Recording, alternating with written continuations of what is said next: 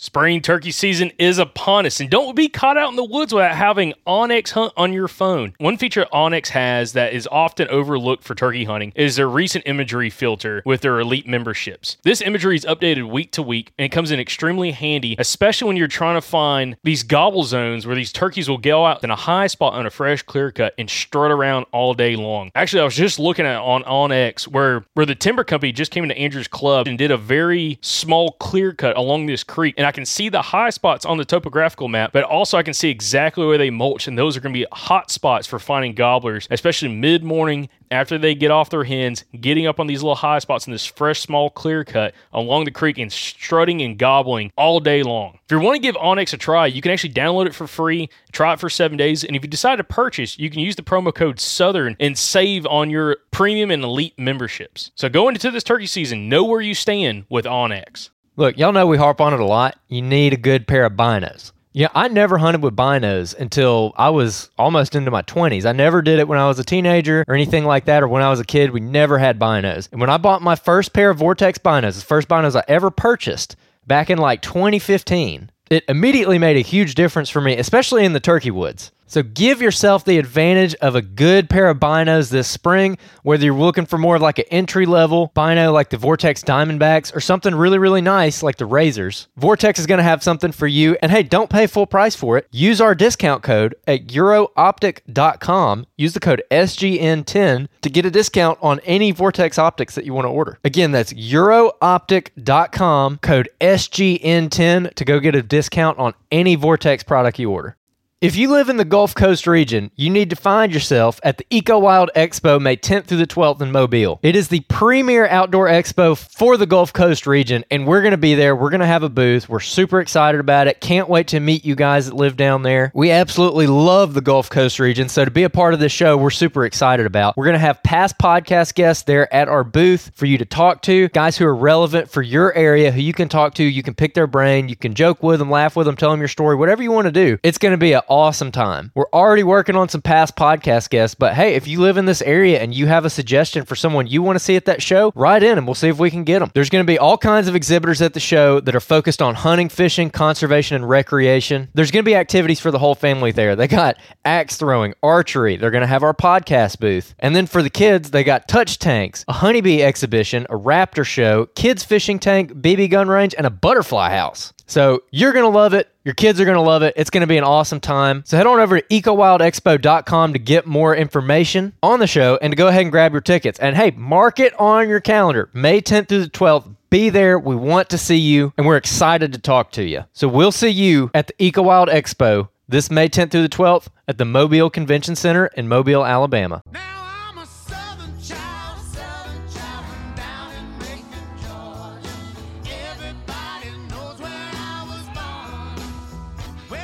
You're listening to the Southern Outdoorsman Podcast. Make sure you like and subscribe to the podcast. You can check us out on Facebook, Instagram, and YouTube. If you'd like to support the show, you can go to patreon.com forward slash the Southern Outdoorsman. Now let's get to the episode. Presented by Hunting Exchange, a marketplace for serious hunters by serious hunters. Welcome back, everybody, to another episode of the Southern Outdoorsman Podcast. This is episode 301. We did episode 300 on Monday with Mr. Clifton Denny, and we're here to talk about it. Jacob, how are you doing? Uh, doing well, man. Doing well. Sitting in the, the man cave of the great and powerful Michael Pike. Back on the podcast again. What's going on, Mike? Oh, nothing much. Yeah, Just dude. chilling with my, my new dog over here. Yeah.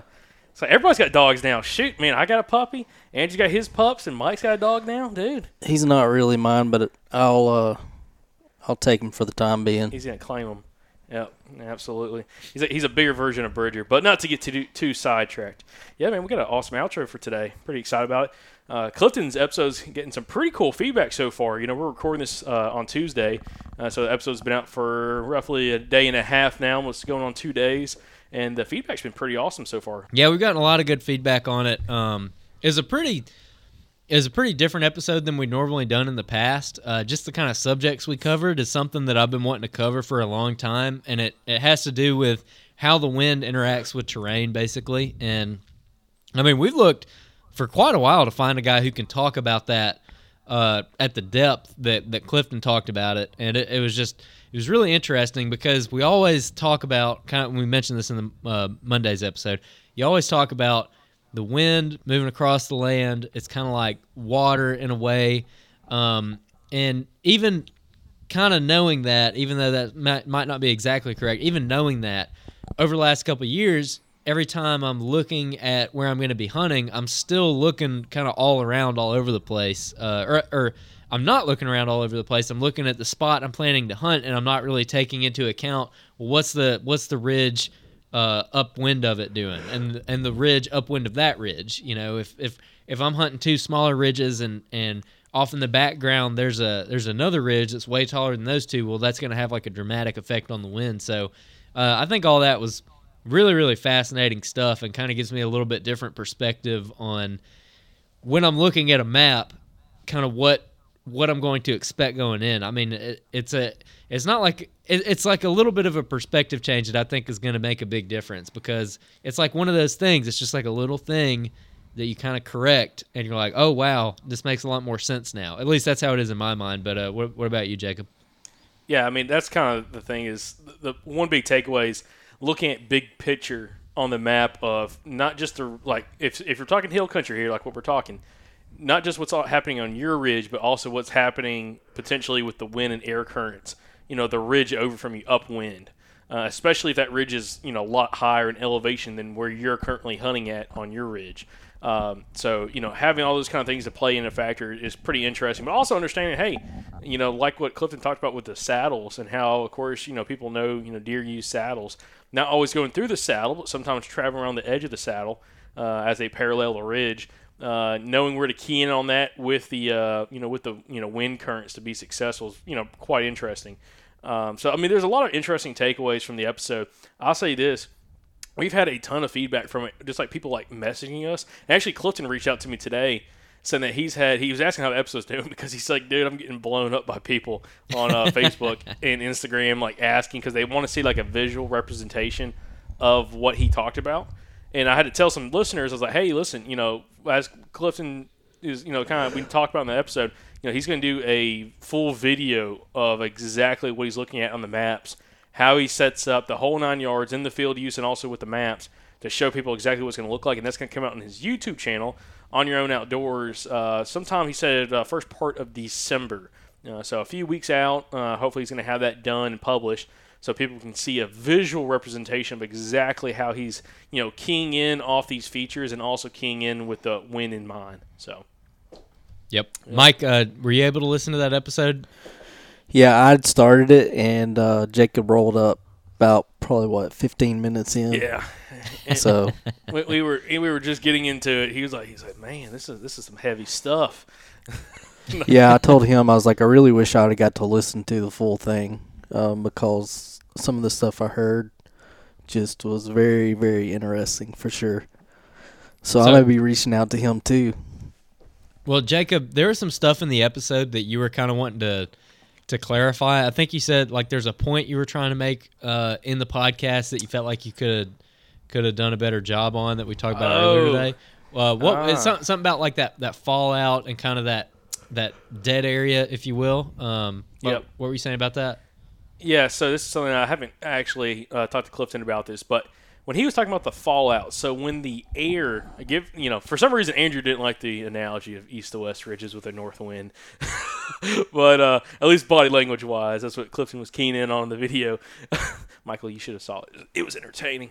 Um, but with the east to west ridge, and you have a north wind, that fallout on the south side. So as that air is coming over the top of that ridge, depending on the air, the wind velocity, and you know his analogy, eight miles an hour compared to 18 miles an hour, the fallout where that wind actually comes back down the backside of the ridge can change elevation wise between on how fast the velocity is going. And he calls it, uh, you know, the dead zone or that, that area where you're kind of you're underneath where that air column's coming over the top of the ridge. So if it's eight miles an hour, he, in his analogy, depending on the ridge and the steepness of the ridge on, on the windward side, um, you know, it could be the top third or the top quarter um, of that ridge is where that fallout's happening, where that wind's kind of coming back down, kind of eddying and swirling. Um, where you know if it's 18 or 20 miles an hour, it might be at the bottom fourth of the ridge is where that wind current's really coming back down. And if it's high wind like that, you potentially have a very large dead space where it's like a high pressure pocket is the way I was trying to now. I did a terrible job on the podcast saying this, but I'll, I'll, I'll do a better job here, hopefully. If you think about, you know, if you drive a pickup truck and you have your tailgate up when you're driving, you know, 40, 50, 60 miles an hour, you could have leaves and stuff in the back of your truck and they kind of like swirl around. They kind of like stay in the bed of your truck and every now and then something might shoot out the side, but a lot of times they just kind of stay in there. Like whatever's in there, bottles, whatever, just stay in there. They don't really fly out unless you're going super, super fast, uh, which Michael would know a lot about. Um, but but um, as long as it's you know a moderate speed, you know 40, 50, 60 miles an hour, that stuff stays in there because it's like a high pressure. So as that air comes over the top of the, the cab of the truck, it's forming like a high pressure underneath that where all that air is getting forced down and it's scooting across the top of it going off the bed of the truck. Um, same thing is was trying it was trying, I was trying to do this analogy on the podcast and ask him about it, with that dead zone, what that air is really doing in that dead zone. And one thing that I'm thinking is with that high pressure, especially with a high velocity wind like that, yeah, there's gonna be a certain point down that ridge where you get close to that fallout and you're starting to get that updraft of wind where it's starting to kick back up. But my thought is if you hunted above that spot, wherever that is on the ridge, and this would be different for every situation, you could almost be hunting in an area with that high pressure of like again all the air coming over the top of the ridge. That's like it's stagnant. It's like nothing's moving, Right. And It's uh, moving above you and below you, but not right but not there. right there. Yeah. And I'm like, if that's the case, you know, based off what I'm thinking, also like what he talked about, it's almost like you could hunt right there and get away with murder, and just the deer could not smell you, even though he might be quote unquote downwind. The air's just stagnant; it's not really moving right there. Now, uh, thermals could play a big van- a big part of this. You know, if you're on the sunny side of a ridge, it might be kind of crazy and hectic because you may have some upward rising thermals automatically, even with its high wind coming over the top. It could be really swirly. But maybe a day it's a little more kind of overcast, uh, but high winds, dude, it might be something worth looking at. It's like hunting that high pressure pocket on the backside of the ridge where the air is kind of stagnant. Uh, again, above the fallout uh, on the high wind days. I don't know. That might be a little. That might be something to key in off of. Yeah. So, Mike, what's your thought on that? I think it's very interesting, and it's something uh, I think Michael Yates has talked to us about. Uh, there's some some neat little things that happen. I think he said uh, also like you you kind of have like that same kind of effect um, on the edge of some of your harder transitions. Like if you have short pines that are really really thick, as soon as they come over, and you know it's just like an airplane wing. Um, if you think about it, like you know, over the top is moving faster than the lower, and what it what it does is it creates this little vacuum, um, right? Or or is it other way around, I think. bottom's moving? I'm not a pilot. I'm not- I would think because the shape of air, the shape of the wing is gonna be it's gonna be moving faster underneath the wing than over the top of the wing because the way Yeah. the wing's shaped. Right. Anyways, guys, that curve. But anyways, We're not engineers. it yeah it creates this little little vacuum like when it drops off, like it just basically. Could you hear that? You're good. Mike's dog's just getting all comfy. Yeah, yeah. Uh, but anyways, um, you have this little vacuum, and it, and that's essentially what he's saying is that little vacuum portion is changing up on the hillside, um, up and down. So I'm just gonna tell you guys, this is a sidetrack. Mike's got the this is the cutest dog, man. Uh, I'll, I'll tell you, it's a bigger version of Bridger, and he's dude. I'll tell you, if y'all don't want him, dude, I'll take him home with me. He'll be Pepper's best bud. yeah, Um, he's a he's a stray. Oh, dude, he's goofy. Um, anyways, but yeah, no, you, you're right. Again, it's like the vacuum effect. But you know, Clifton talked about hunting the windward side of these ridges, but also, you know, in some situations, the the leeward side, the back side of the ridges, based off the different situations. And I find it super interesting always around the whole vacuum thing. I just, I just that's something I would just I would like to talk to Clifton about again. Whether or not with that high pressure of kind of the air effect between the the fallout and the top of the ridge, if that's something they can be huntable, especially in a high wind situation where again the air is kind of stagnant, it's kind of sitting there. And again, I just I think it makes sense. But the thing is, I don't know if it would make sense for a buck to travel right there because if, if the air is kind of stagnant, he doesn't really have any kind of advantage traveling. But I thought about this: if you were calling and you were trying to call a deer to you, that might be the best scenario possible. Because no matter what, he can't really get your wind if it's air stagnant sitting there. Right, and um, and that's one of the things that you know was discussed. I, I guess on the hunting beast a lot was that thermal tunnel is what they called it. Like, and that's where that air is kind of wrapping around right there, so they they can um, can kind of smell above them and below them, like you know, at that one point they can catch that air that's coming off of the mountain, and then thermals, you know, potentially pushing up from the bottom, and so it allows them a, a greater range. But if you are in that little pocket, you know, especially if it's a lot bigger, you know, if say the wind speed is a lot bigger, um, then you know it could potentially, you know, be a good spot for you. You're, you're on track. You're on track. It, it'd be it'd be a lot better my input if I listened to the podcast, but yeah. Well, we're just, we're just going off history, but um, you know, it's something Jacob. interesting. I mean, You know that uh, you know that dog, uh, the uh, the lady with the Malinois. Um, I think her name was Melissa, that does the search and rescue. Didn't she talk about that in some capacity where she was talking about like you go into a bowl and there's like basically like a scent ring that kind of goes around the like a thermal hub where a dog might hit that and kind of follow the contour line around. Uh, do you remember what I'm talking about here? Yeah, yeah, she, yeah. So this is a uh, a woman we met at the uh, Gun Dog Yourself uh, training day up at uh, Rusty Gun and Kennels back in April, March, April, whatever of Yeah, this, of this year. And um, there was a woman there named Melissa. I can't remember Melissa's last name, but she does uh, search and rescue um, up in Virginia, and I think also West Virginia too, and does a lot of stuff up in the mountains for like lost hikers. And uh, anyway, she's been doing that for like 25 years. Like she's been doing it for an extremely long time, training dogs. And one thing that she had mentioned to me was because we were talking about thermals and wind currents and stuff, and it was really interesting. Her amount of knowledge for it um, was when you were going into like yeah, like you said, like a hub. She called it a bowl, but like a thermal hub where you have multiple drainages kind of coming together. You coming over the top of the ridge, especially with a rising thermal, you know, late morning. Um, there would be a point where the dog would go on alert if like that person's in that bowl somewhere once the dog they came over that ridge and dropped into that bowl at a certain elevation line, those dogs the dog would start picking up on it. And then once you found that area, you would travel. They said they would take the dogs and they would travel uh, linear wise around the bowl at that elevation line and find the person. So it's like at some point wherever you are on that ridge in that bowl, we have multiple drains coming over, like that scent kind of pulls up as it goes up and down the ridge, pulls up at that elevation line around it.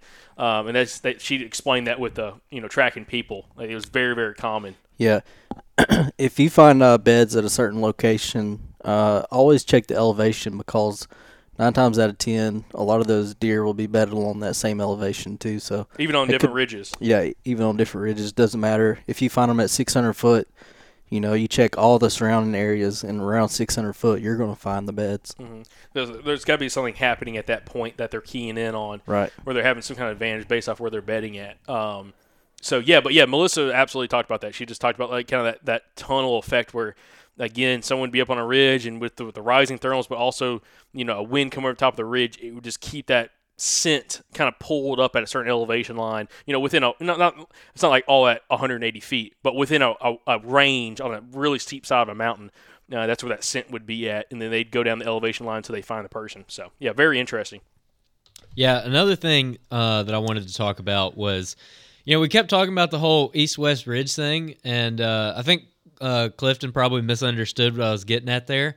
Uh, it, it's not the fact that like uh, east-west ridge, like oh, it's too clean cut or whatever. It. I was more trying to ask about. Well, what happens when you have that east and west ridge and you have like a northeast or a northwest wind or or something like that? Like you're starting to get those quartering winds and it's not that perfect uh, north wind that, that we kept using as an example because the whole north wind thing is, is super easy to visualize. Uh, you know, it's kind of like he said, it's kind of like taking the leaf blower and blowing it at a piece of plywood at an angle, which um, is a great thing to do for. I mean, I know a lot of our listeners probably own a leaf blower, uh, so that would be a pretty easy thing for them to do. You know, get some flour or something, or, or some or some kind of dust. Uh, Some baking to- powder or sir whatever. yeah, like Baby like powder. yeah, some kind of baby powder or something like that, and and see what it does. Um, but I was asking more about like the quartering winds and everything, uh, just because um, not only like the wind isn't always out of the north, but also the ridge that you're hunting might not be oriented exactly that way or whatever. So you're gonna get like it's just inevitable. You're gonna get a lot of like weird kind of quartering winds, and uh, I don't know. I feel like you can kind of go off the deep end with it because when you look at how the all the ridges lay, how the wind is going to be kind of ramping off this one and, and then hitting that one, how much that's going to change the wind direction. So I mean, you can go pretty deep with it, uh, so it can get pretty complicated. But um, that's that's kind of what I was trying to get at. So I'd be curious to know if y'all have any kind of opinion on that. On you know, what do you think? Like that angling wind. I mean, how's that going to change things? I don't know about that in particular, but uh, one thing that I've been noticing the past few years is that if you have a really, really big um, valley, uh, that it doesn't it doesn't seem to matter like what wind direction. Like it would be um, better if it was somewhat coming like if uh, like let's say let's let's use this um, let's say we have a north to south uh, ridge, okay, and you've got a wind coming out of the south. Um, that that big valley will shoot up. It, all of that air will shoot up that main valley, and you can get a bunch of different wind directions for every uh every single like you know for a secondary point. Like if you've got two secondary points, the little uh, draw that goes up in between the secondary points, that wind will change, and and you'll get like say like an east and west wind in those. Even though the wind is out of the south that day, it's like it shoots up, like all of this air shoots up, and then it branches off, and you can get some some unique um, wind directions based off of that. You know, even though your wind may be forecasted for coming out of the south, if you're hunting in one of those second between those secondary points in one of those draws, it, it's like it, it goes up and then it breaks off uh, and goes in a different direction. Like you would be going east and west. Um, I have noticed that in the past few years. You know where I think that also would play a factor. I think one thing that doesn't get talked about enough is air pressure, and what I mean by air pressure is it, it you know air's got to go somewhere. So I've talked to PK about this, uh, Doug White, who we've had on podcast a couple times. Um, actually, hold on, let me make sure this is Doug White. I think it. I think. I think. is. I think it was him talking about like at no matter what there's with falling thermals. Let me talk about therm. What? What? You know where I'm going with this? Was it David Toms? David Thomas, that was it. Yeah, that's what that's what it was. But I talked to PK about it, and he thought the same thing. But David, so David Thomas talked about this.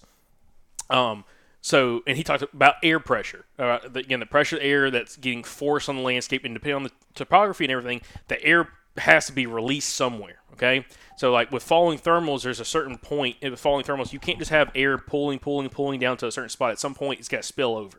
Okay, just kind of like with water. So you find that spill out point.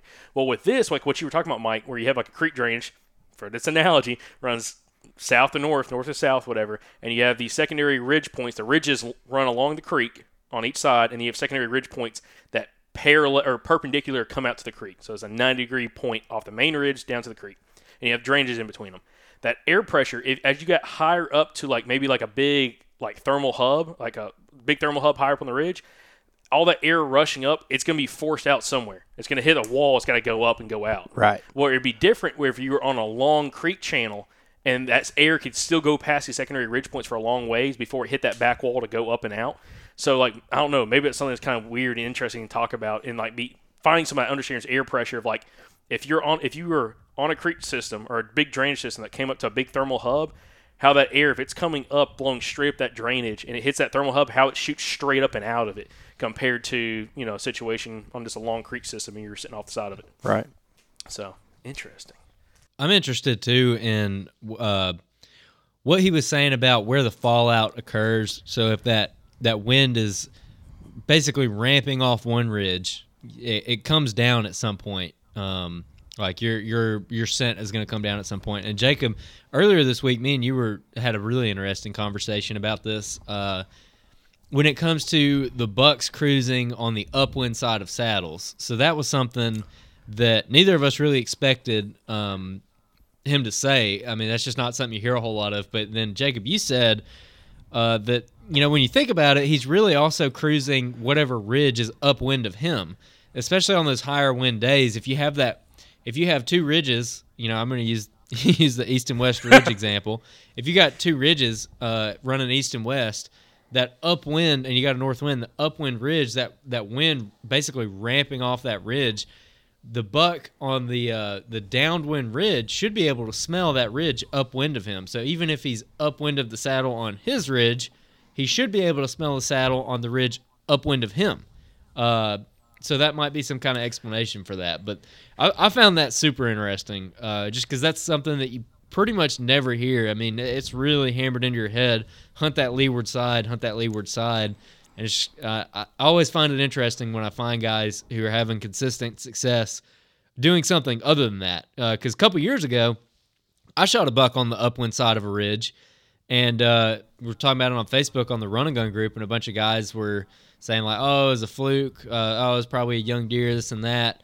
Uh, mature bucks won't do that, but then you find somebody like Clifton who's killed a whole bunch of mature bucks doing that exact thing. I, I just I find that stuff really interesting. So basically, we need to reach out to like Josh Driver and some of those people on the hunting beast because uh, some of them had success on the windward side and they didn't really buy in uh, to uh, the whole leeward side as much. Um, I really wish I could remember who who some of those people were because there were two or three people that really just did not buy into the only the leeward you know side of the ridge for some of these bucks. just to kind of go, just kind of hash this out again.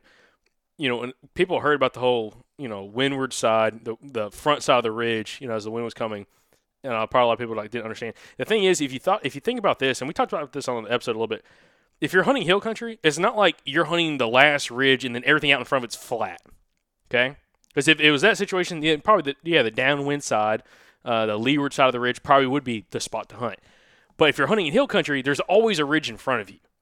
So, and especially if the ridges are fairly close, like a lot of places that we hunt, where the ridge might be 200 yards, like from one top of the ridge to the other top of the ridge, might be only 200 yards or less. Deer easily can smell that. If that fallout, especially in steep country, that fallout doesn't happen until like the bottom third or the bottom half of the other ridge across from you, you know, then that's where the deer is going to be at. And that's kind of like what Clifton was talking about. So I've never thought about it like this. Like I always thought it was for them to get out of the wind, but maybe they're using the wind, you know, kind of as an advantage versus just getting out of the wind if it's higher speed. Um, Oh, oh, okay. Oh, that was another thing that we used to talk about on the forums was um, deer ele- uh, bedding elevation and stuff changing um, due to wind speed and thermals because your thermals aren't as active or predominant when you have higher wind speeds, and so a lot of those were, you know, a lot of those deer were bedding in lower uh, places according to what a lot of people thought. Um, but that's very interesting. Hunting Gear Deals is dedicated to helping the hunting community find the best deals on hunting gear from across the web. Each day they scour the web for deals, sales, and coupon codes on hunting gear to help you save time and money on your next purchase. Head on over to huntinggeardeals.com and join their daily deal email list. Each day you'll receive deals that are emailed to you uh, from across the country on the best sales and promos that are going on for that day for the, your favorite hunting equipment.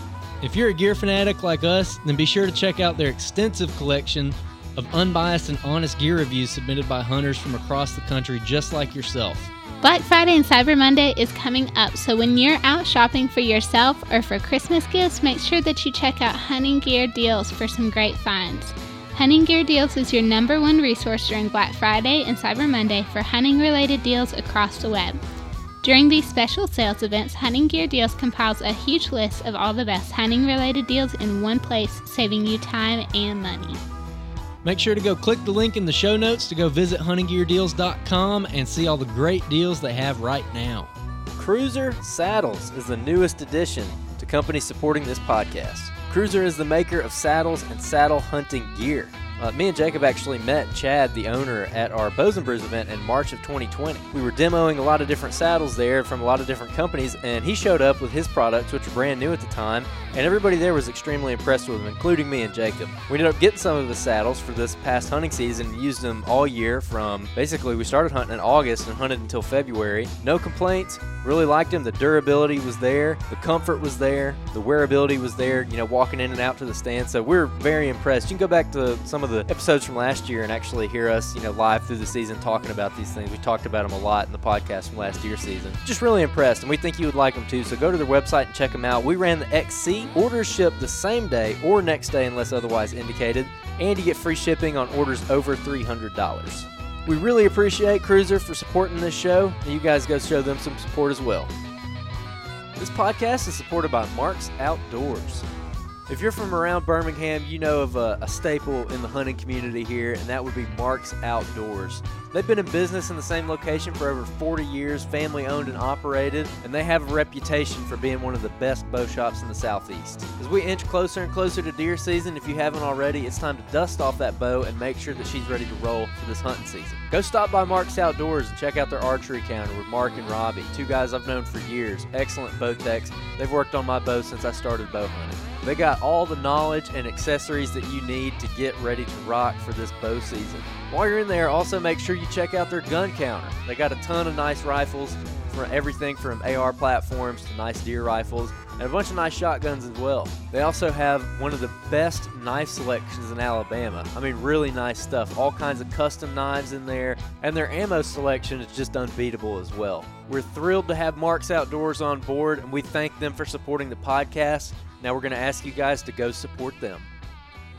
And so that see, Mike, this is where you're going to come into this. So that's where Clifton really kind of you know talked about and kind of opened this up. Is I thought the same thing. You know, deer kind of getting low and high winds and all kind of stuff. But what he was talking about was like because that fallout with high winds is so much lower on the ridge. That's one reason why he sees them lower. It's not because they're trying to get out of the wind. It's that they can smell everything up on that top of that ridge. Now, I mean, almost in the bottom. down, Like yeah. like he talked about the bottom, the bottom fourth of the ridge is where they'll be at if it's a 20 mile an hour wind or higher. Right. Um, and it's because they can smell everything up above them. Same thing if the ridges are real close together and it's high winds, they might be on the, you know, like Andrew said, two ridges. Winds coming from the north, they might be on that southern ridge on the face of it, on, on the northern side of the southern ridge, but smelling everything on the ridge above them. You know, uh, to the north. It's just kind of interesting again how they could travel and do that. Uh, potentially again with this kind of theory and how Clifton's been paying attention with this and So, using particle guns. so how does he set up on those days? Does he set up even lower, or does he set up in that dead zone? No, he sets up kind of in that, in and around that dead zone. That's one thing we can. So is he shooting with a rifle or is bow? hmm all bow, and also So- he's a big caller. So we never get into, we didn't get into that uh, actually in the episode. Like his call, he's very aggressive calling technique compared to like Richard fought, and him and Richard are like best friends. But like he takes a totally different approach to it. Like Yeah. his goal is like, hey, I'm gonna. So does his elevation change? Like as far as like how high he's getting up in a tree? Um, does that ever change? I'm just curious how how it all plays in because you think the higher you are, the the further your scent's gonna Travel. to travel down. So I didn't know if he was in that dead zone, like if he thought it was be you know more beneficial to hunt a little bit lower. Yeah, I, no, I think it is. I think something like a look. He he doesn't. He he talked about he didn't like to be on the edge of that dead zone. Yeah, He wanted to be just kind of you know down from it. Um, so you get a little more consistent wind. down from the dead zone. Uh, uh, if I heard Well, him correctly, yeah. See, and that's what I was asking Yeah. about, um, because it would make more sense because your scent wraps and goes back up the hill. So if you're on the bottom side of it, that wrap is occurring up in front of you. uh, in front of you. Yeah, Yeah. absolutely. Um, but again, he's a big caller. Uh, Also, he's a scent guy. You know, for scent control and all that kind of stuff. Um, and absolutely believes in the system. And dude, I mean, he's killed 13 Pope and Young bucks in the last six years on public land. So pretty good, pretty, pretty solid. I did hear him talking about that camo dust. Oh yeah. There's a lot of people, you know, using that camo dust. I You- got something you- right I here. say, got I something? used it. I used it out there. Yeah, it works. Yep. Like it, it takes, you know, some of that scent away. It's like that moisture too. Man. I got I got so stanky in in Missouri, like uh, we didn't run into a like a washer until like day ten or twelve. So you you think I only had like three pairs of wool boxers. Oh man, So Po- your poor balls, bro, just all shriveled up and dying from that stank. yeah, I probably could have put some whitetails down. It uh, there's They probably like it was probably thinking in their in their little brains like, dang, who, who's this stud that just come in here to hunt? Uh, I guess what I want to say, but I cannot say it on the podcast. That's what I told you when we were driving up. Remember, but like you couldn't shower for so long. Anyways, yeah, we won't. I won't talk about. it. It's funny though. Um, but we'll get to we're gonna get to the Missouri uh, next week's outro. Um, but the whole the the the windward side of the ridge is just something interesting because again, I think one thing that Clifton's doing is again looking big picture. Everybody, looks, most people, they look at their spot and they might look within a, a hundred yards or so of that spot, like okay, why am I hunting here? Wind conditions, all that kind of stuff. But they're not looking, you know, four or five hundred yards from that spot. Like, what's the wind going to be doing as it comes over these other ridges? Why could a buck be traveling on this ridge, scent checking the ridge across from him, and, and, and so on, or like the uh, the uh, the saddle across from him? Um, you know, those kind of things I find very, very interesting. And dude, again, he's had a ton of success. So was he mentioning like how far apart these ridges are from each other? No, Now, because uh, that would be something. Well, one thing I brought to him is like, if you know, as he's talking about windward side, you know, he's catching them all the times windward side. That bottom, you know, sounds like that bottom quarter, uh, like a hot Windward or leeward? windward, windward side. So he's always hunting windward He, side. he likes to hunt windward side more times than than downwind. He's he does both, but he prefers upwind side of a ridge. So So then, okay, so everything I've been thinking about was for leeward. Uh, so he's talking about dead zone on the windward side. No, no, he's talking about dead zone on the leeward side, but he's hunting Right. the windward side in spite of that. So he's blowing out the saddle downwind of him on the ridge he is on, anticipating a buck cruising the upwind side of that ridge, and he might go and cut through that saddle, or he might stay on the upwind side of that ridge that he is on. Okay, so this is just for saddle. On, yeah, on he, he really side. focused on the saddle thing. He uh, that that is definitely his his main travel corridor. He really likes saddles. Okay. So how do, how does that wind flow through a saddle? Like if um if you've got that break, you know, in the ridge, how does that wind flow through that saddle? Does it does it eddy to each side once it goes through that saddle? Does instead of going instead of thinking about it's going over the top and swirling back up to the top, does it go through it and, and go left and right? He, he, he talked about that actually on uh, end of ridges, like ridge points, uh, and how that he, he did talk about that, like how uh, and kind of in with the saddle too. But at one point in the episode, he talks about if you're hunting like the edge of a ridge, like a point of a ridge or something like that, and like how that wind, you know, if it hits at a 90 degree angle, it's gonna like wrap around. So that air is gonna slow down over the top. It's gonna speed up around the side. It's gonna like swirl right there, um, and how you know Buck can use that, but also it's challenging to hunt those spots. Um, so again, hey, it's, it's, it's, it's worth having them on another time. You know, we, we left we left some things hanging out there for a, a part two episode potentially. Yeah, in the, in yeah the you know, future. you know what we should do. We need to find we need to find someone around here with like a little dozer or something, and we ought to make some like big old dirt berms and kind of like fashion them, like put a saddle in one of them, and go out there with some uh some like talcum powder or something like that and a leaf blower and make a video out of it and, and kind of see see like do our own tests and kind of see what it does. Yeah, we could take like we could do like a miniature scale. No, s- they and- do a smoke bomb. We could do like a miniature uh, scale of this and take like a blow dryer and hold it like you know a couple of feet away and put it on low and then put it on high and just see how it see how it does. Uh, this would be really cool to do in the off season. Yeah, Like it's not something we need to be doing right now, especially they're- with the they're rut coming up. killed, son. yeah, everybody else is already uh their ruts, you know, pretty much already hit, but we're about to ramp up for real. Like the first one is probably going on right now, Oh yeah, this next week. oh yeah, yep. Old, just, uh, just get old- started. Yeah, which I'm heading up to uh to meet up with Mr. Perry. So Old, old BW.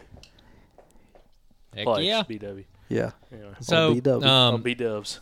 Did, did y'all have anything else with uh, Clifton's episode? Because I, I got a curveball I'm going to throw at y'all here yeah. in a second. Oh yeah, yeah. I've got one. Hold on, hold on a second, man. He, Andrew's trying to get out of this conversation real quick, real quick. Um, Andrew's actually recording off site right now. He's he's down at the beach, just having a grand old time. Uh, Good old work conference. They, they ain't even feeding them eating meat, bro. They're trying to starve them out down there. Th- These It's people, I don't know if some dang vegetarian runs this, but they have given me no meat for breakfast or dinner at this conference, which I'm very upset about. And anyways, hey, gonna is get there off- an Arby's? I'm going to get off is this there an- subject before I before I get upset. But I think I might go to Waffle House in the morning before the conference Get that- Hey, get resumes. that- get so I, so I Hey, get me an All Star meal and give me some daggone bacon. Yeah. and something. Hey, you know. get you some uh, hash browns with 157 sauce on there. They, Hey, uh, you need to find you an Arby's because I hear they have the meat. They they do. They they have the meats for sure. I, I should have brought some deer meat down here for him. That's what Jacob said earlier. I should have brought some deer meat. Maybe they You know, just like, couldn't they're- afford it. I don't know what's going on, but there's no meat. They're cleansing you right now, like you're gonna have meat sweats and everything. I'm telling you, dude. I'm like, man, I'm gonna like lose some weight down here or something. Like they're not feeding me anything. What, what's going on? hey, they knew they hey they know you've been eating some little Debbie's the last three four weeks. They're like, hey, we got we got to lean them out now. Oh, dude, I'm fixing uh, to go to Walmart get me some of them little Debbie Christmas trees. We'll be ready to rock. hey, do that and get you some of those zebra cake rolls. Ooh, Oh, son. those zebra cake rolls. The oh roll, my the god, rolls, the rolls are a- way better. They're so much better than Oh the my cake. God. They're like the yeah. Oh man, might get me on those, bro. Um, no, no. So the topic I want to talk about is hunting blind. So Mike, fill you in on this. Clifton is a huge proponent of hunting blind. He does not scout. He goes 100% off topo maps and aerial maps, and then goes in in the dark, morning hunts, sets up, kills deer. That's like the way he does it. Okay, which I love because I was like, as I said in the episode, it's a throwback to me. Like, in, like get out of high school, college. I didn't really know what I was doing scouting wise. So I just like would go out there and hunt and just go sit in a spot, you know, in the dark, you know, that looked good on the map, transition edges, and find deer, shoot deer, and it was awesome. Well, another Um, thing too, but an- another piece of that is he's also a big proponent of hunting your way into an area. So I think another thing he was saying is that a lot of times he'll go in and he'll sit blind on that spot, and he might have luck on it. But if he doesn't, then he'll get down and he'll he'll look at the sign on the ground, that fresh sign there, and then make a play off of that. Uh, so his, his scouting is like very much uh, just in the situation, in the moment. He's kind of going through and he's setting up on what is on the ground right there at that moment. He's not going in ahead of time and, and re-scouting some stuff or anything like that. right. Uh, did he say what time he goes in? Dark, Yeah. like pitch, like headlamp, pitch black. Yeah, yeah, that's what I'm what I'm, what I'm getting at. Um, I because I do that a lot. I do I go in blind a lot. Um, but if I do go in blind, like I want to be in there like two hours. you know, I want to be. You know, it's tough going into an area you don't know, making all kinds of racket. You know, and doing that Forty minutes before uh, daylight. yeah, an hour to, to 30 minutes before daylight because you're basically blowing the whole freaking area out when you're going in at that time. I feel like you need to let that area cool down a little bit. So I think the earlier you go in and do that, especially if you don't know where you're going, um, it, it's very difficult to to know where you're going. Like because nine times out of ten, when I go in, I'm sitting there in the same spot for five minutes, looking around with my headlamp, trying to figure out what the area actually looks like, and it always looks ten times thicker in the dark. yeah, absolutely. Um, with your headlamp on, like I can't tell you how many times like I've stomped out or or cleared a shooting lane, and it looks like I've got you know a hundred different things between me and twenty yards away, and then it breaks daylight, and it's like what in the world? Like I'm out here in a wide open, like it it looks ridiculous. So that's that's good. I like I like that. I think that's very important and something you shouldn't overlook is when you're going in blind, make sure you get there plenty of time before daylight. Super early, two hours plus. Hey, you want to talk about Uh, a throwback too? I mean, a big proponent of that was Glenn Solomon, episode 116. I mean, the the classic, probably like the most classic Southern Outdoorsman episode. If you haven't heard it, go back and listen to it, episode 116. Um, Link he was talking notes. about yeah i mean he was talking about going in and i remember him saying it like deer do not spook earlier Right. you know the earlier you go they just don't spook like they do if you go in Yep. and if you go in right before daylight. And we've seen that time and time again. I mean jacob always think about that time we were going way in the swamp and we're walking in and it's like three o'clock in the morning and we're like in the middle of the woods walking and we're walking past all kinds of deer and it's like you couldn't even scare them off. I mean we're walking I mean, very close to them, and they're just kind of sitting there staring at us. It, ju- Right. Hey, just remember that hunt. By the way, we walked past deer to go find deer, and we never found deer. Just remember that. Yep, yep. Hey, but we learned. We learned. Well, I'll tell you this. Uh, I think a lot of times they start out closer to the roads and closer to people, and then they they work away from that in the morning. So I think even even if you are you know close to a road and you're seeing deer, like a lot of times they start out close and then they push in a little bit further, and, and vice versa in the evening. Yeah, we weren't close to the road by no means. Yeah, and I know y'all are way we- we- y'all are way deep. we- y'all are probably on the other side, like catching them going to private. yeah, yeah, absolutely. Yeah, actually, Yeah. yeah, that's exactly what was happening. Yeah. Um, but yeah, that's that's a good point. I, and I was, you know, Glenn still scouted. He kind of like knew his areas and kind of knew how he's going to go in on bucks. But yeah, he, he was huge going in super, super, super early, uh, which I do too. I hate going in, dude. If I only have like an hour yeah. like before daylight, I, Just that- wait till I feel so stressed. No, no. I mean, I'll still do it, You- but I don't feel as comfortable if I'm getting in. If I can get into the stand and I'm in the stand 45 minutes to an hour before gray light, I'm so happy.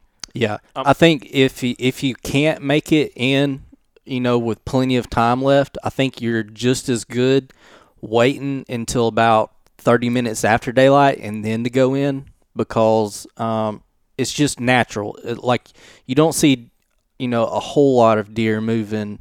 Um, I mean, you'll you'll see the bucks, you know, especially some mature bucks. They'll be moving at gray light, and that's a decent time, but somewhere around that time, that to maybe like within 30 minutes after you know you're you're, you're getting enough, enough to where you can see, mm-hmm. that's like a natural move time. Mm-hmm. Like 30 minutes before daylight, I don't feel like that's a natural move time for deer. Like I feel like they're bedded up and they're waiting for that change to happen, and then they will move around a little bit. I'll say yes, except for that they're in a rut. I've seen a lot of bucks during that. I mean, 30 minutes before daylight. I mean, it's dark, but it's like, hey, 30 minutes before gray light. I hear, "Brr, brr, Right. brr." But but he's coming through because does had come through two hours Yeah, well, previously. that actually And- happened in Missouri. Well, well, Yeah. Well, hold it for next week, yeah, bro. yeah, yeah. yeah. We're holding it for next week. Yeah. Next week's outro is going to be banging, dude. It's going Yeah. to it's gonna be a long one. It's going to be good. It's going to be juicy. Um, Um, but so I see that happen So- the rut a lot. So one thing I want to um, say is I had an opinion here a few years ago, and I think we're always evolving as a hunter. Um, where I had an opinion where your scent would pull up a lot uh, in these low lying areas the earlier you you know you got in. Um, that has since changed for me because I feel like um, if you can get in early and let things kind of settle down a little bit, um, it it doesn't matter nearly as much uh, with that scent.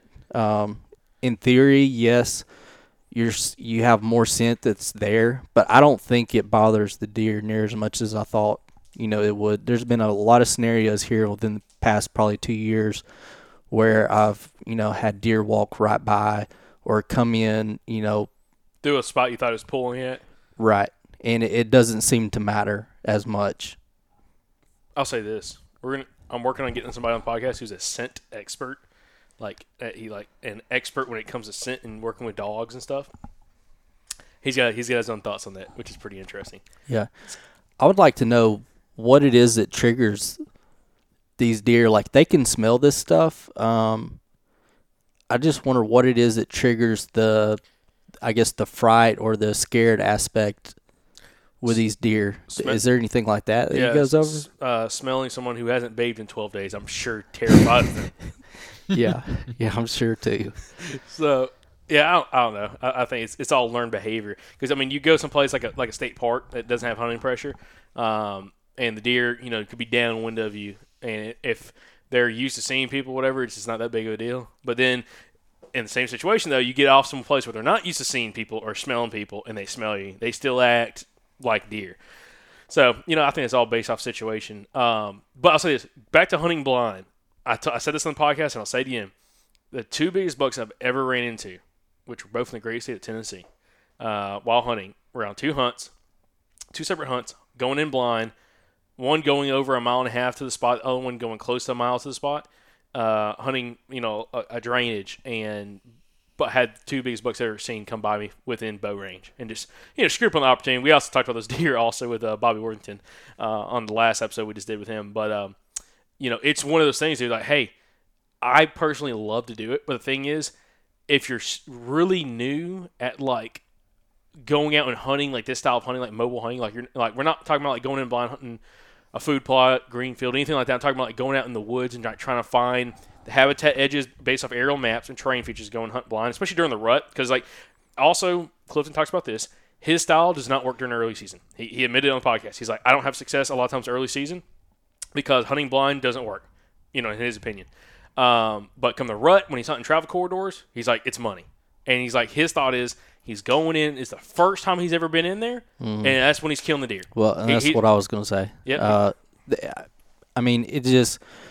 I, I've heard, I've heard a lot of people talk here lately about going into an area and either setting up a camera or going in to look at an area and then going back the following day to hunt it. And I don't know. I have mixed emotions on that. Like, I feel like, yeah, you could learn more about that area if you went in and looked at it beforehand, but I think it's probably more beneficial, like he's talking about. Like, you go in, you don't necessarily know if you're setting up on the exact, you know, spot, but you stand a lot better chance, I feel like, going in and hunting the first time mm-hmm. and then getting down and scouting and adjusting on the fly like he's talking about Yeah. versus going in scoping things out and then going back in to hunt it Oh yeah, I'm, no, I'm right there with you. I, I agree. I mean, that's one thing I was telling. Like, I love the whole hunting blind because you can go into a spot, especially if it's during the talking the rut here. Okay, you know, bucks are really cruising, you know, bumping does, and you kind of know where like maybe some doe bedding is,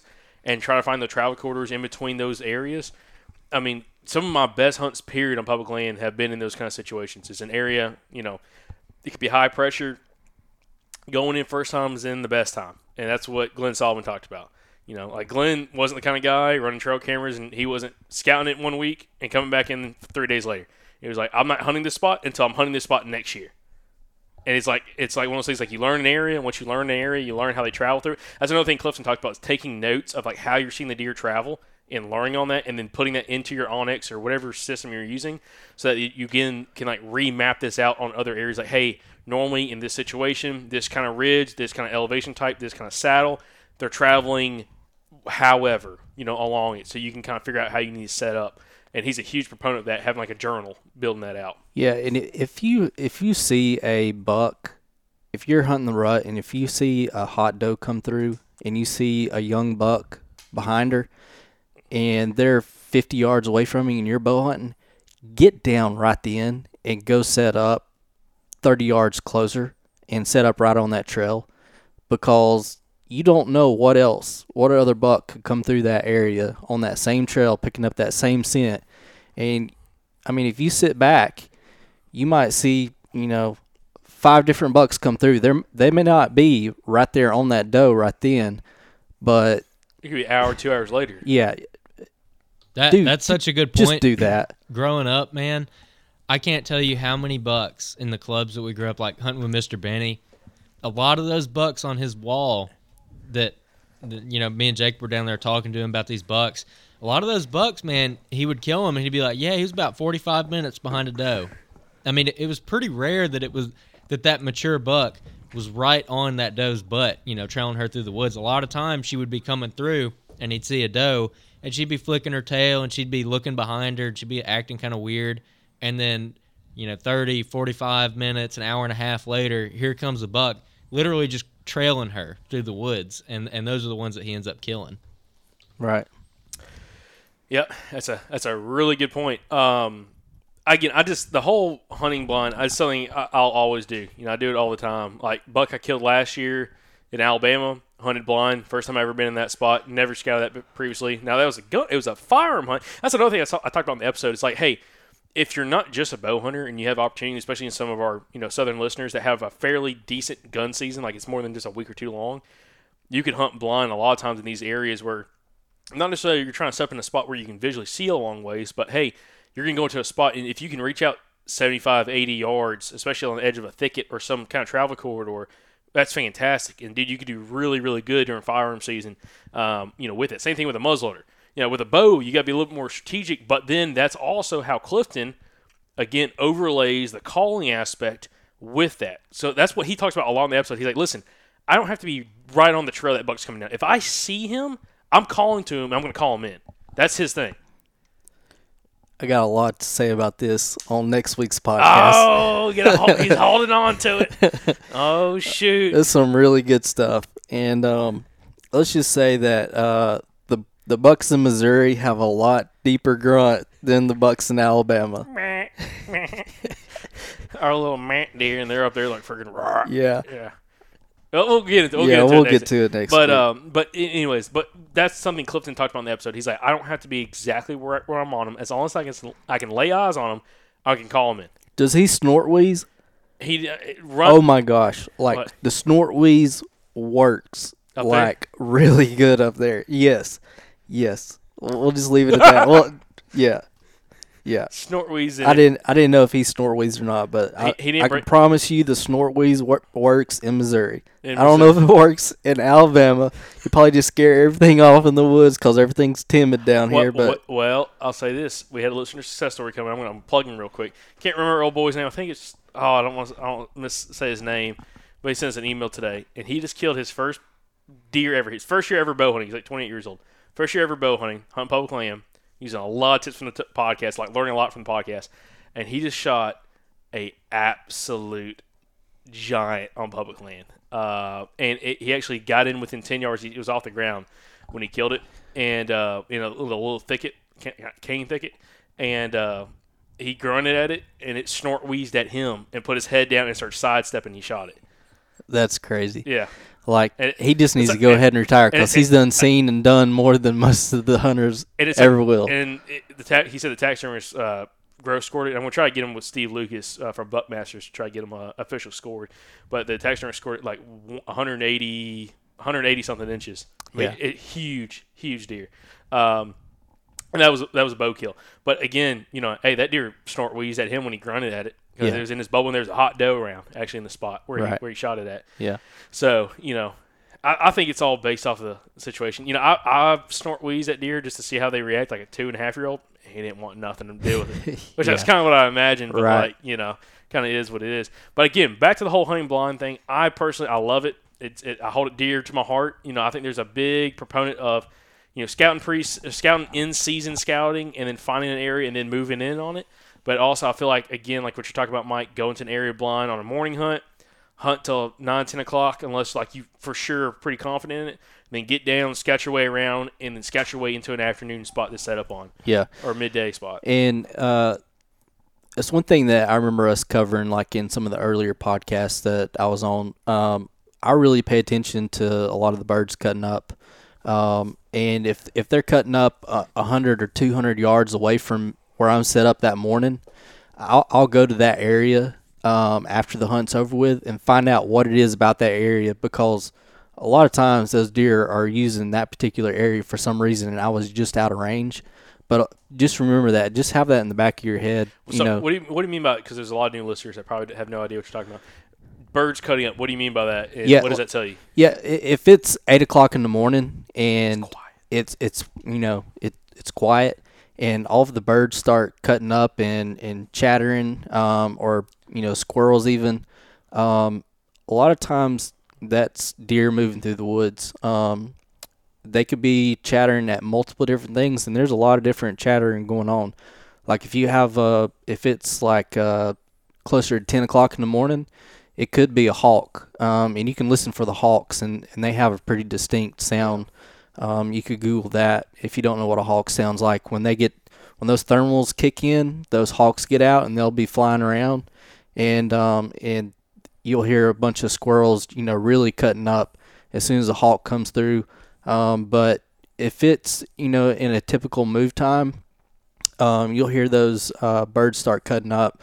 And if you just go check out that area after your hunt's over with, um, a lot of times you'll find some sign, you know, whether it be rubs or whether it be, you know, some really good trail coming through a thicket that you didn't know was there or some kind of terrain feature that, you know, makes it to where they can get out of the way a little bit um, and have some kind of advantage. Um, those are some things to just keep in mind in the back of your head. Talk about Wyoming because Wyoming, you keyed in on a spot where they were coming through like a certain vegetation type, and you kept hearing the birds cut up. You kind of moved in and got in on the deer. So I Yeah, mean, I mean, it- just kind of give an example. That and the same thing in Missouri. The Blue Jays in Missouri. Um, so the Blue Jays, they'll they'll holler at a lot of different things, but I will say that when you had a, a buck coming through, those Blue Jays would follow that that buck all all through the freaking woods. really, Yes, it was ridiculous. Um, It's like me in the parking lot when I'm at my office, dude. I go outside and they'll just be cutting up at when I'm at my truck, and I'm like, "You son!" I'm like, "Okay, listen, I'm here." Like, okay, Yeah. Like, and there's being loud as hell, and then I go back inside, they'll shut up, and I come back outside, and they're just like, "Man, man, man." yeah, Right. Yeah. Anyway. So yeah, they would follow them like hundreds, hundreds of yards, like just really just going to town on them. Um, and I mean, but like I said, Blue Jays, you can't count on them, you know, 100% of the time. Um, but birds in general, you know, they're going to be cutting up um, for Some- some reason, and usually it's through. usually it's something walking through pretty slow. Yep. Hey, okay, Andrew, what's your curveball? Not to get us too sidetracked. All right, so before we get into like reviews and, and all that good stuff, I, I really wanted to ask Mike about this. And a listener actually wrote in and said it would be Uh-oh. a good idea to do like a weekly thing with Mike on moon phase. So like Mike's prediction on moon phase for that week, which I think is an excellent idea. Um, so I got I got two cell cameras out right now where we hunt, um, and that they're on travel corridors. So one of them is uh, on a on a travel corridor within a bedding area, like definite for sure bedding area, definite bedding. The other one is on a creek crossing coming out of a bluff gap. So there's a there's a cutover up on the hill. There's a, uh steep steep hill on the backside of it. Nice bluff gap. Deer coming down and crossing the creek right there. So ba- basically two travel corridors. Um, the kind of spots where you're gonna have a deer come in front of your camera once a day if you're lucky, maybe once every two or three days in most cases, because it's not like a destination spot. It's just it's just a travel corridor, and there's a lot of travel corridors, so they don't necessarily use the same travel corridors every single day. But um, so in those spots, last night they just lit up.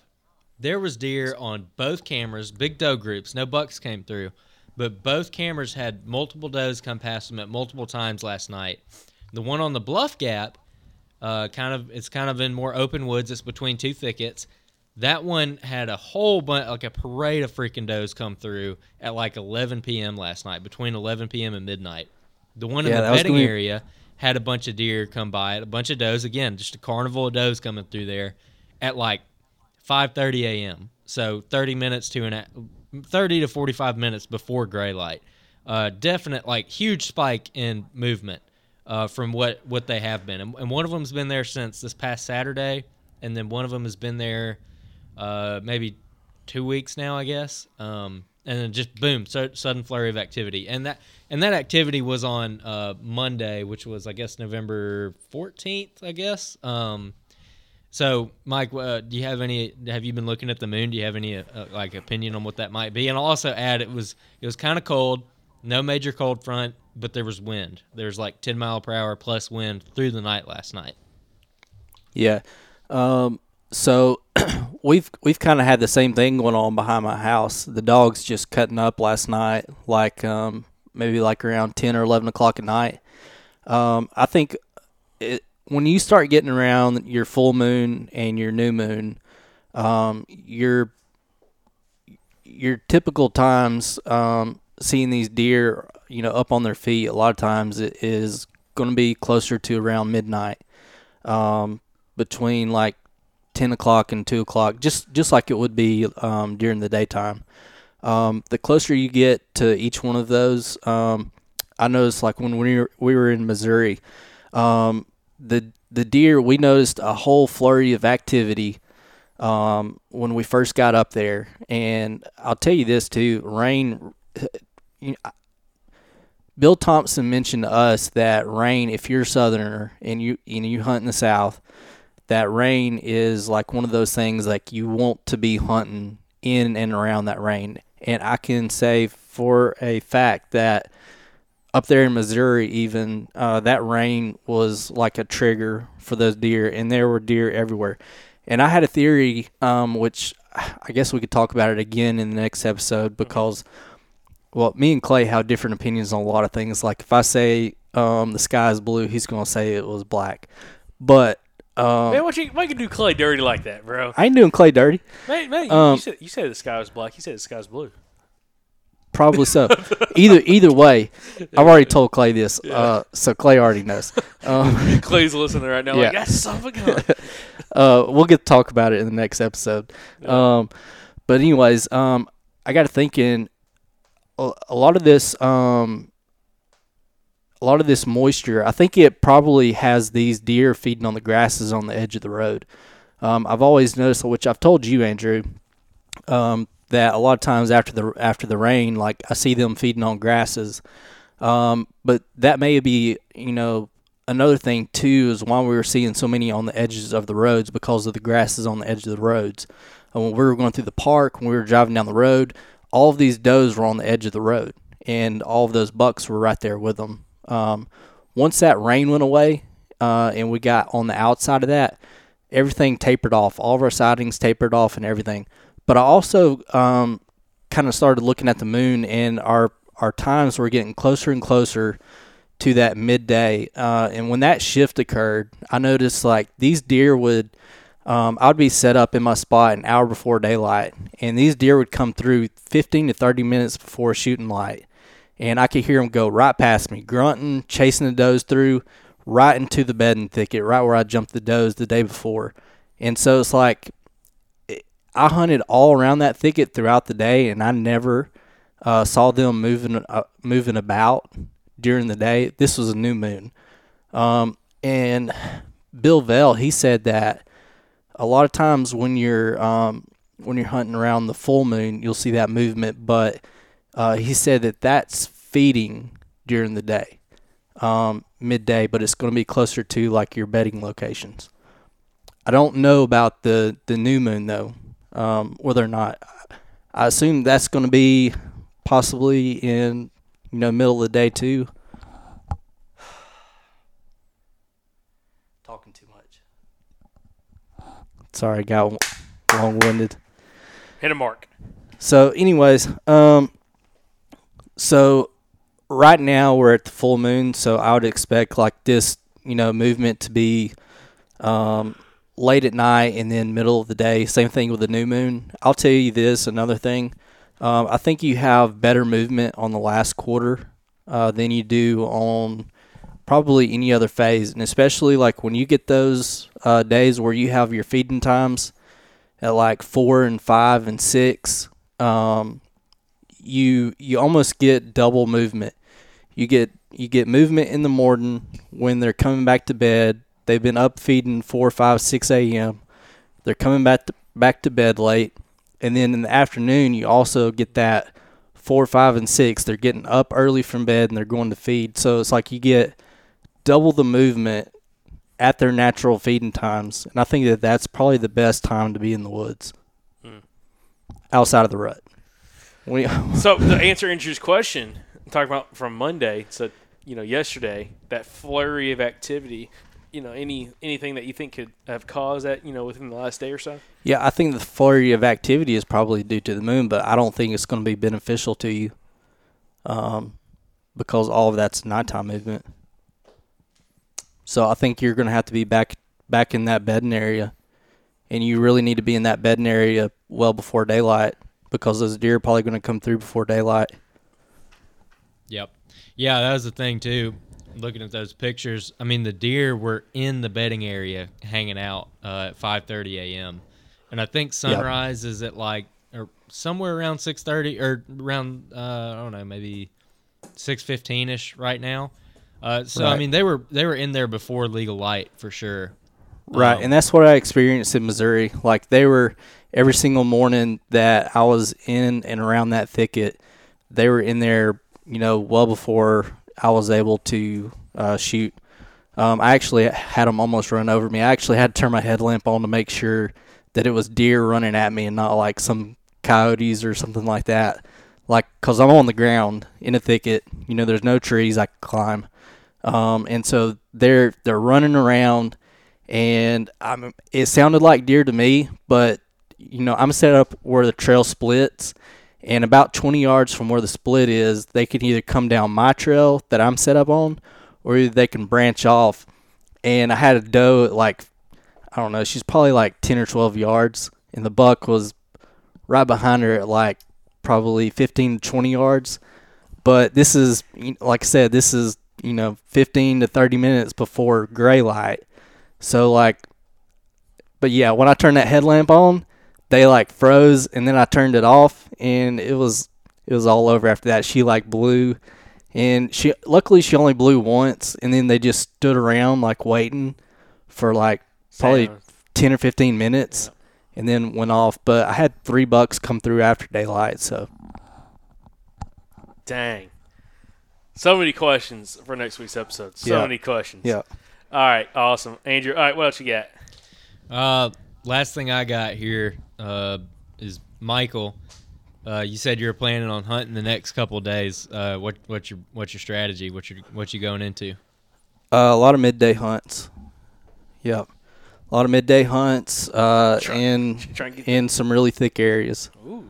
because I think that's going to be my best bet. Um, I don't think the deer are going to be going far with uh with the moon that we have. The overhead underfoot is going to be close to around eleven or twelve probably. Um, I just don't think it's going to be um, beneficial to be in any other areas besides those areas. So are you going to go in like mid morning or what? No, I'm going to get in well before daylight, and I'm going to I'm I'm, I'm going to hunt. All day hunts? Yeah. Listen, Mike's to tough it out, Um, son. So I th- I think uh, another thing too is, um, especially when you get these overhead uh, underfoot times, if you can make some uh, make some racket, and I'm not talking about ting and metal together, but I'm talking about like, um, like one day I got down at 11 o'clock, uh, and this was lined up with the the new moon phase up there. Um, I got down and was um, stepping on a whole bunch of limbs. I was in a really thick thicket, um, kind of similar to what uh, Glenn Solomon, you know, talked about. Um, it, it looked like where they had burned years ago in a select cut uh, hardwood, you know, area, and it had all these little sprouts um, coming up, and they were probably about head height, and it was for hundreds of yards, but you could climb up and see down into it. Um, and I saw four bucks and one doe that morning and at 11 o'clock when i was uh when i was hunting up there like all of the younger bucks came through early but 11 o'clock i was getting down um supposed to go meet up with clay and um i didn't have phone service You know, I, i'm sure that doesn't surprise anybody but um anyways so i'm getting down and i'm making a whole bunch of rackets so i'm using the one stick which um which i really enjoyed one sticking really enjoyed one sticking really great um, but anyways, I'm I rappel down. You know, I'm I'm sitting there. I've got the ropes. I'm getting them down. They're making a whole bunch of, ch- you know, when they're falling. Um, gath- gathering everything up, breaking little, you know, twigs and limbs and anything that's on the ground. It's just snapping and breaking. Um, had that buck come in, that nice buck that I got the video of. He was he was at ten yards. You know, it's thick. He was at he was at ten yards. Never even knew I was there. As soon as I saw him, I saw him come off the hill and hit this little drain right next to me. And I'm like standing there. I I got an arrow nocked and everything, and I was like, oh man, I was like, should I shoot him or not? And I was like, God, I was like, I don't know. Like after seeing the ones that I saw on day two, I was like, no, I'm gonna let him walk. And so by the time I like got my camera out and set the bow down and everything else, he was about 30 yards away. Um, and I started filming him, but I probably should have shot him, knowing what I know now, cause it, it basically, We'll talk the la- about. We'll yeah, talk the- about next. We'll talk about it yeah. next week. So, but that's the that's the plan. I'm gonna get into a thicket. Um, if I don't see anything, uh, what I'm gonna what I'm gonna do is start making some noise. Um, you know, just that natural, you know, leaves rustling. Uh, how are you gonna do that from the tree? Like, how are you gonna make those noises from the tree? well, I mean, you can get creative. That's what I'm asking. Like for the listeners, So, I mean, you can do the bark if you're in a pine tree. Um, you gotta explain. Uh, if I was in something besides one sticking, because I will tell you this: the the one downside to one sticking is if you have to come down for any reason, I could rappel down and be down in no time. But to be able to get back up to that one stick, like you basically got to bring the one stick down with you, Mm-hmm. um, at least halfway. Um, so if I was in a typical setup, what I would do is come down the tree, and you can make that noise. I think the longer this that noise goes on for, probably more beneficial. Like, cause I mean, I was sitting there for a good five or ten minutes, you know, going through all of the rope, um, you know, packing it up, packing up everything, you know, my backpack.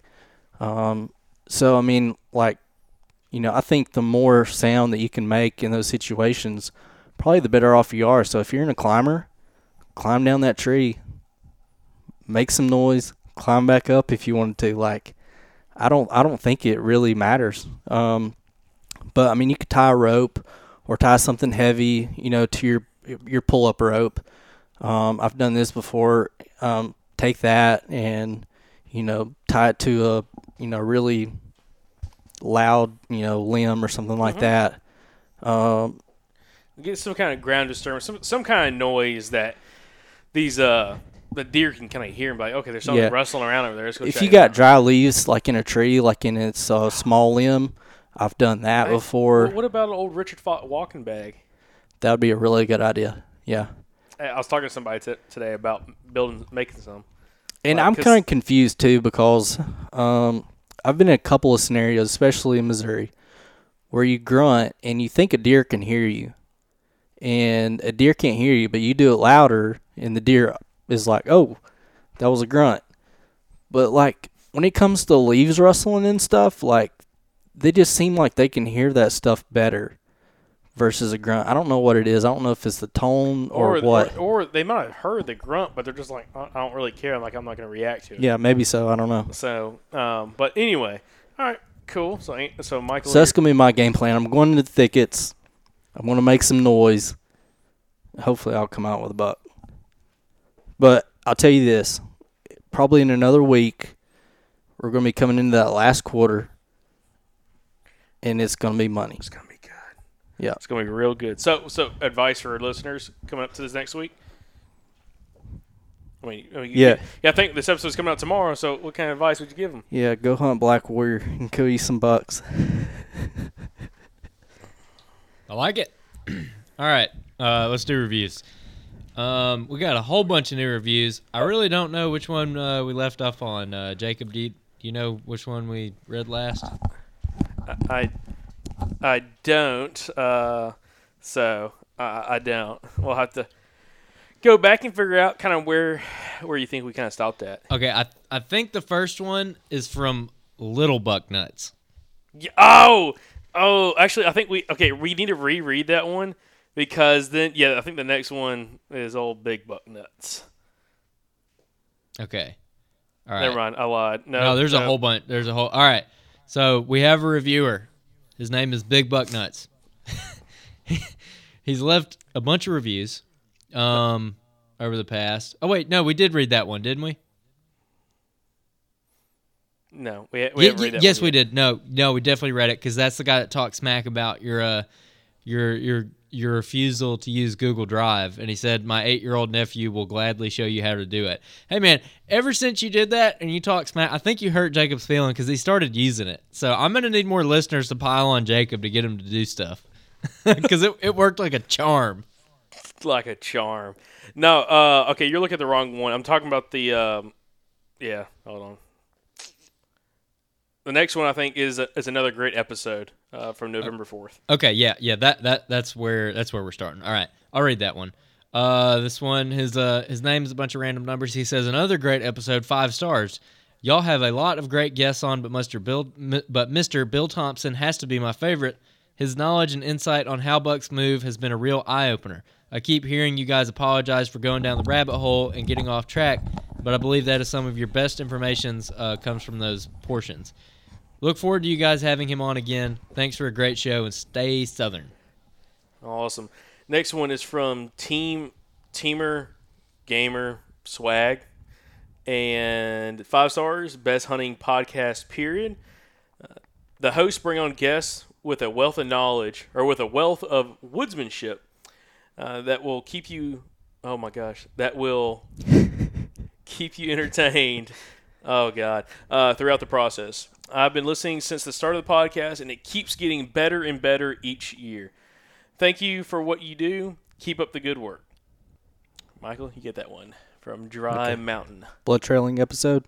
Dry Mountain Hunter.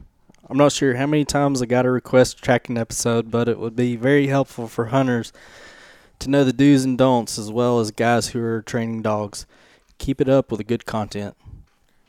I Says, oh, Gun Dog Yourself podcast. Got a couple episodes on that. Wish I would known the episode numbers.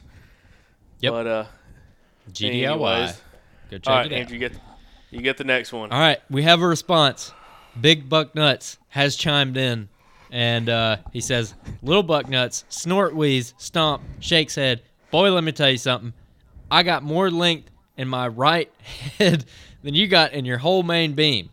I keep all the does in the tri- tri-state area locked down. I've dodged more road hunters, firelighters, man drives, dog drives, corn piles, mineral licks, cameras, mock scrapes, fake rubs, fake doe love juice, and all the Colin Richard Fought could ever muster up. So, Lil Bucknuts, if you think you're you've woke up enough this mornings to uh, come work my scrapes, then think again, young buck. Go back to your thicket with the cricket and reevaluate your place in the draw and go get some black on your tarsal, son. Go on, get lay down somewhere now. So now he's brought yet another uh, well-known reviewer in the thicket cricket. So I'll be interested to see if we get a response from the thicket cricket here. This I is love like this the so uh, much. I this is love it's a this. series. this is like the Chick Fil A wars. You know, like like the sign wars. Yeah. You know, like yes. I love it. Oh, that's fantastic. Oh, y'all are my favorite. That's that's fantastic. All right, Jacob, man. you're, you're up next. All right, this is from Marcus one five four. How did I miss this? Five stars. Uh, big fail on my part for not picking up your podcast after hearing Parker McD mention you nearly two years ago. I've been listening for several years, or I'm sorry, I've been listening for several weeks now, and I love the knowledge dropped from your guests like Tim Knight and Richard Fought. You guys are my top pod, or you guys are at the top of my podcast list now. Awesome. All right, Mike, your turn, sir. I got pulled up right there for you. That one right there. Okay. Uh, this is by uh, uh, JJMAJ. I don't know what that is. Um, Y'all pick some weird usernames. Turning hunters into killers. I listened to Mr. Bobby Worthington's episode on closing the deal on my drive to yesterday's hunt. Uh, his words were fresh in my mind when I made a heart shot on a nice little buck on the Virginia public land last night, my first from the saddle. I have a tendency to move too quickly and also shoot too far back. With Mr. Uh, Worthington's guidance, I was able to just stay focused on that elbow, and sadly for the deer's mama, he didn't make it. Thanks for everything, guys. You're truly making the best hunting podcast out there. Sweet. Thank you, sir. All right, last one, Mr. Mis- Mr. HR Diddle, something like that. Um, absolute best podcast, five stars. If you don't like the show, you don't like clean underwear. Started listening a couple years ago. Can't say enough, can't say enough how much I appreciate these guys for doing what they do. We have two public land deer on the wall because of these guys' efforts. Thanks, men. Keep up the good work. That's fantastic, man.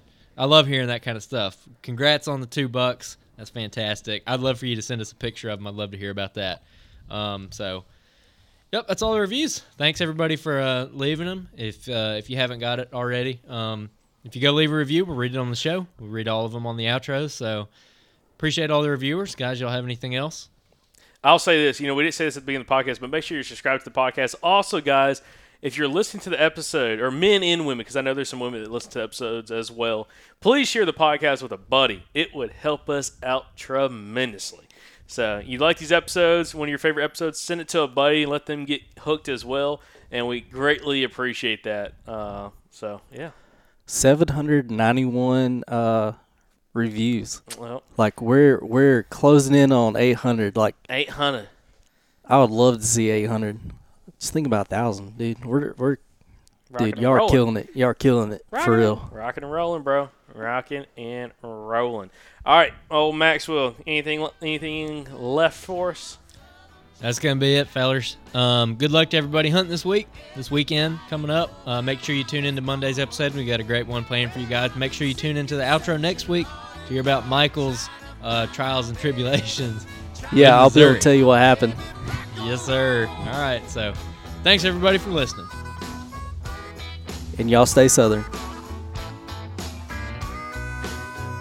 Thanks again, everybody, for tuning in to another episode of the Southern Outdoorsman. And thank you to Blackberry Smoke for the music for the podcast. Also, to follow along with us, make sure you check us out on Facebook, Instagram, and YouTube. And if you'd like to support the show, you can go to patreon.com forward slash the Southern Outdoorsman. Until next time, y'all stay Southern.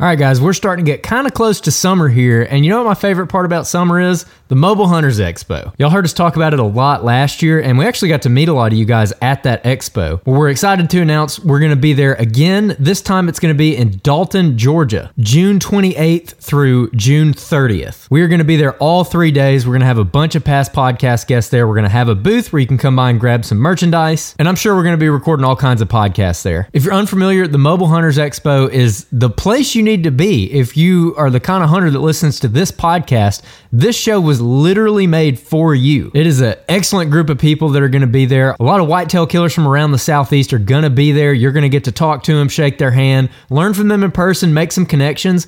And guys, we get a lot of questions about Hey, which saddle should I get? Which tree stand should I get? What about this piece of gear? What about that piece of gear? How do I meet other hunters who want to hunt the same way that I do? You know, finding a good hunting buddy. The Mobile Hunters Expo is a place for all of that. So you guys don't miss it. June 28th through the 30th, Dalton, Georgia. We'll see you there.